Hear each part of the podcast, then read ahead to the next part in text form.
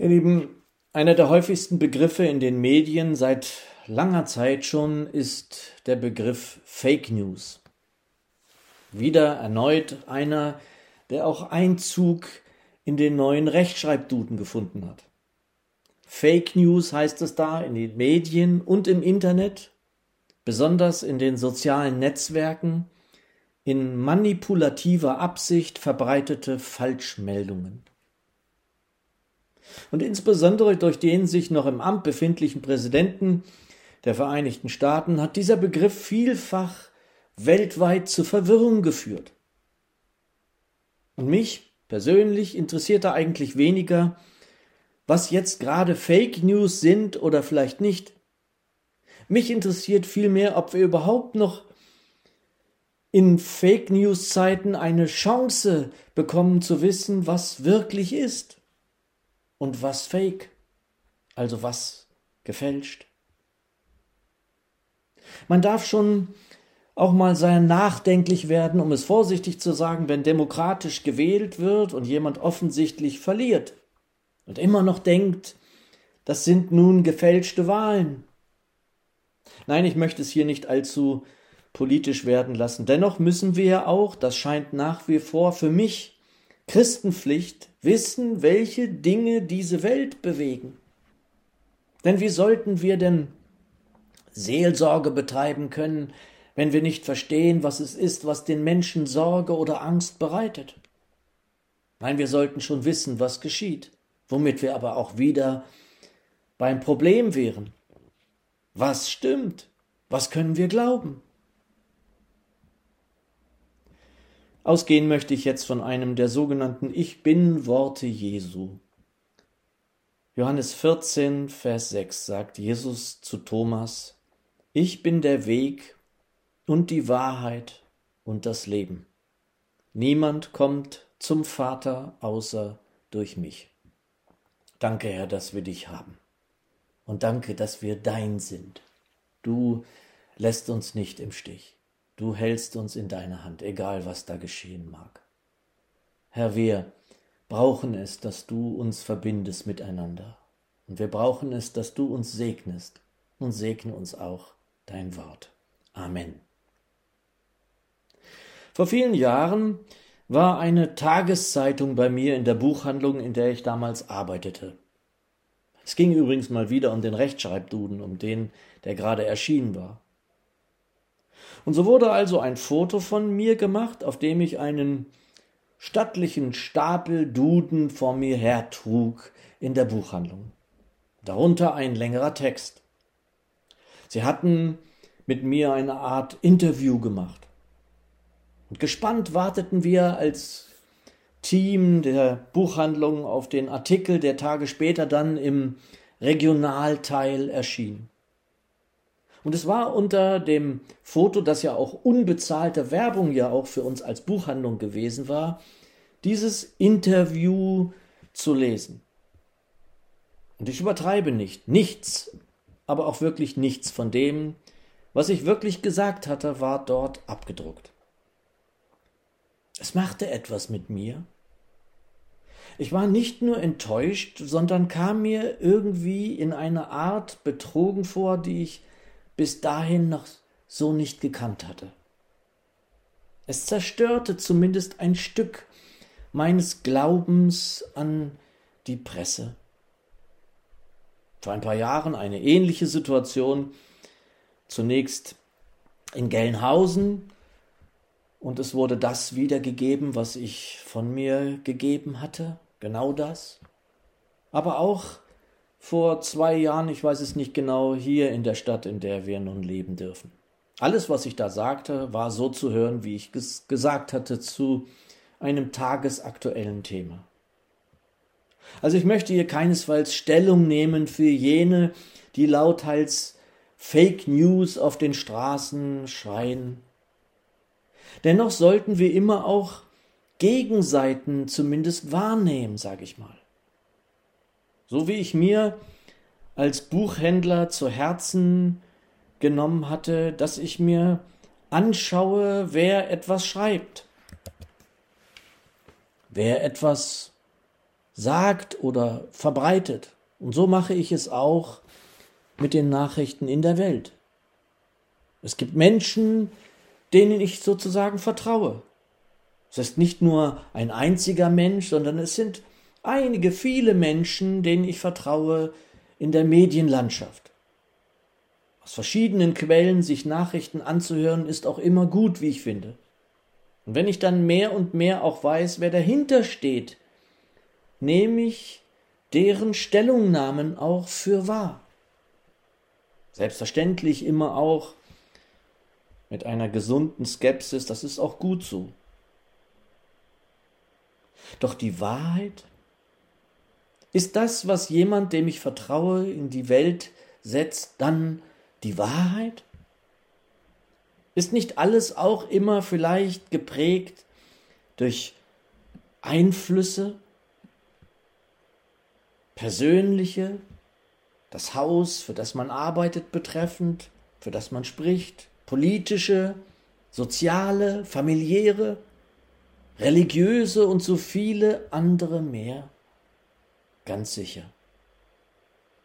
Wir alle sind immer geprägt, beeinflusst. So ist das.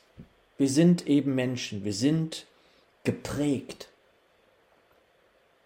Und dieses geprägt ist ja irgendwie auch ein interessanter Begriff, wie ich finde. Unsere Eigenarten, also die eigene Art, die jeder Mensch in der Regel entwickelt, gibt es nur dieses eine Mal. Dafür steht ja auch unser Gott. Wir sind einmalige Geschöpfe. So oder so, auch wenn viele ähnlich oder gar gleich beeinflusst worden sind, da jeder Mensch, wie ich oft gerne sage, ein kleines Universum für sich ist, entwickelt es sich immer anders.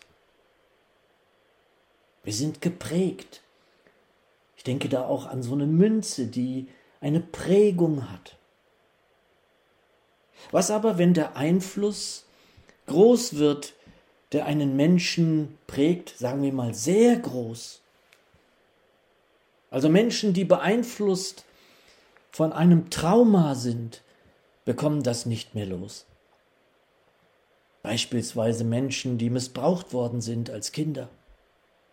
Oder Menschen, die den Holocaust miterleben mussten, sind für alle Zeit davon geprägt. Doch Menschen, die wahrheitsgemäß geprägt worden sind von der Wahrheit selbst, die haben etwas, das mir niemand sonst so zeigt. Also zum Beispiel, wenn ich Videoaufnahmen von beispielsweise Martin Luther King mir anschaue oder auch von Corrie ten Bohm, dann ist diesen und anderen etwas abzuspüren, das mich wirklich jedes Mal neu beeindruckt. Und ich glaube, es ist, dass sie der Wahrheit begegnet sind. Wobei wir ja sofort in der Welt wie Pilatus fragen könnten, was ist Wahrheit? Und das wird ja auch gerne immer mal dann zitiert. Doch warum sagt Pilatus das eigentlich? Er erwidert es auf das, was unser Herr Jesus sagte, nämlich in Johannes 18, Vers 37. Ja, du sagst es, dass ich ein König bin. Ich bin dazu geboren und dazu in die Welt gekommen, dass ich für die Wahrheit zeuge. Und dabei weiß ich manchmal gar nicht, ob wir Christen dies immer so auf dem Schirm haben, wie man das heute sagt. Hatten wir nicht gedacht oder auch gehört, dass er gekommen ist, dafür für die vielen an das Kreuz auf Golgatha gehen zu müssen? Es ist nie ein Widerspruch, wenn das so absolut genannt wird. Der Herr Jesus ist aus vielen Gründen in diese Welt gekommen.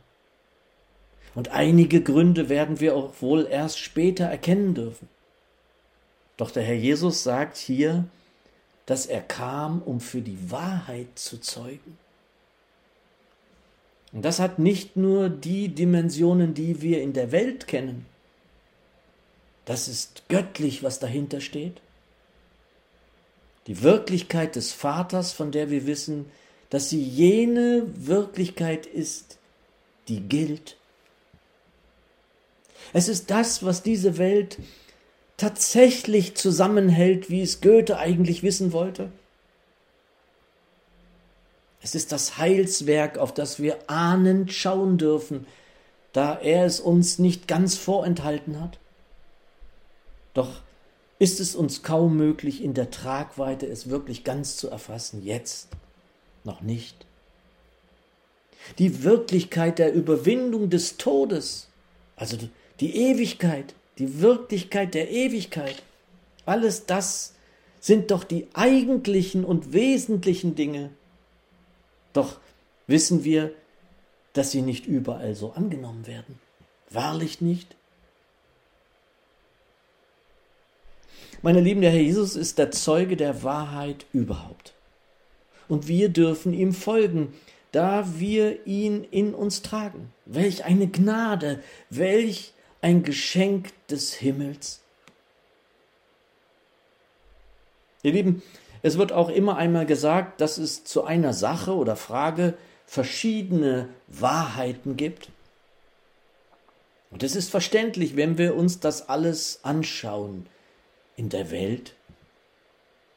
Doch die Wahrheit, von der der Herr zeugt, übersteigt ja, überwindet sogar alles. Denn selbst wenn wir weit an die weltliche Wahrheit in einer Sache, sage ich mal, herankommen, so ahnen wir doch, dass es nicht ganz die Wahrheit ist, nicht wahr? Nehmen wir ein Beispiel. Ein Mann mittleren Alters, ein politischer Häftling, da er sich an einem Umsturzversuch beteiligt hat. Er sitzt schon recht lange im Gefängnis, hat keinen Zugang mehr zu seiner Familie, keinen zu der Frau, die er liebt und mit der er leben will, kann seinen Beruf nicht mehr ausüben und wartet auf ein Urteil, das nur allein Todesurteil bedeuten wird. Und da ist Warten, da ist Leiden, nicht mehr an die Luft können, nicht mehr in Gemeinschaft leben können, keinen Wald, keine Sonne oder Glas davor, vor der Sonne sehen, nicht mehr mit Menschen sein dürfen, die er liebt. Die Hinrichtung kommt immer näher. Was wäre denn da die Wirklichkeit? Was wäre da die Wahrheit? Was würden wir erwarten, wie dieser Mensch die Wahrheit, die ihm da begegnet, beschreiben wird. Ein Horrorszenario, ein betrübter Blick, ein quälerischer Aufriss des leidenden Mannes, der nicht mehr will und keine Hoffnung kennt, so wie wir es auch teilweise aus der Literatur kennen? Wäre das nicht allzu verständlich? Und in der letzten Verszeile beschreibt er die Wahrheit, die er sieht, aufgeschrieben übrigens im Dezember 1944 von guten Mächten wunderbar geborgen. Geschwister, was schreibt dieser Mann? Wunderbar geborgen? Das ist ja schon für uns, die wir doch die Wahrheit kennen und lieben und sie auch in uns tragen, schwer verständlich und zugänglich.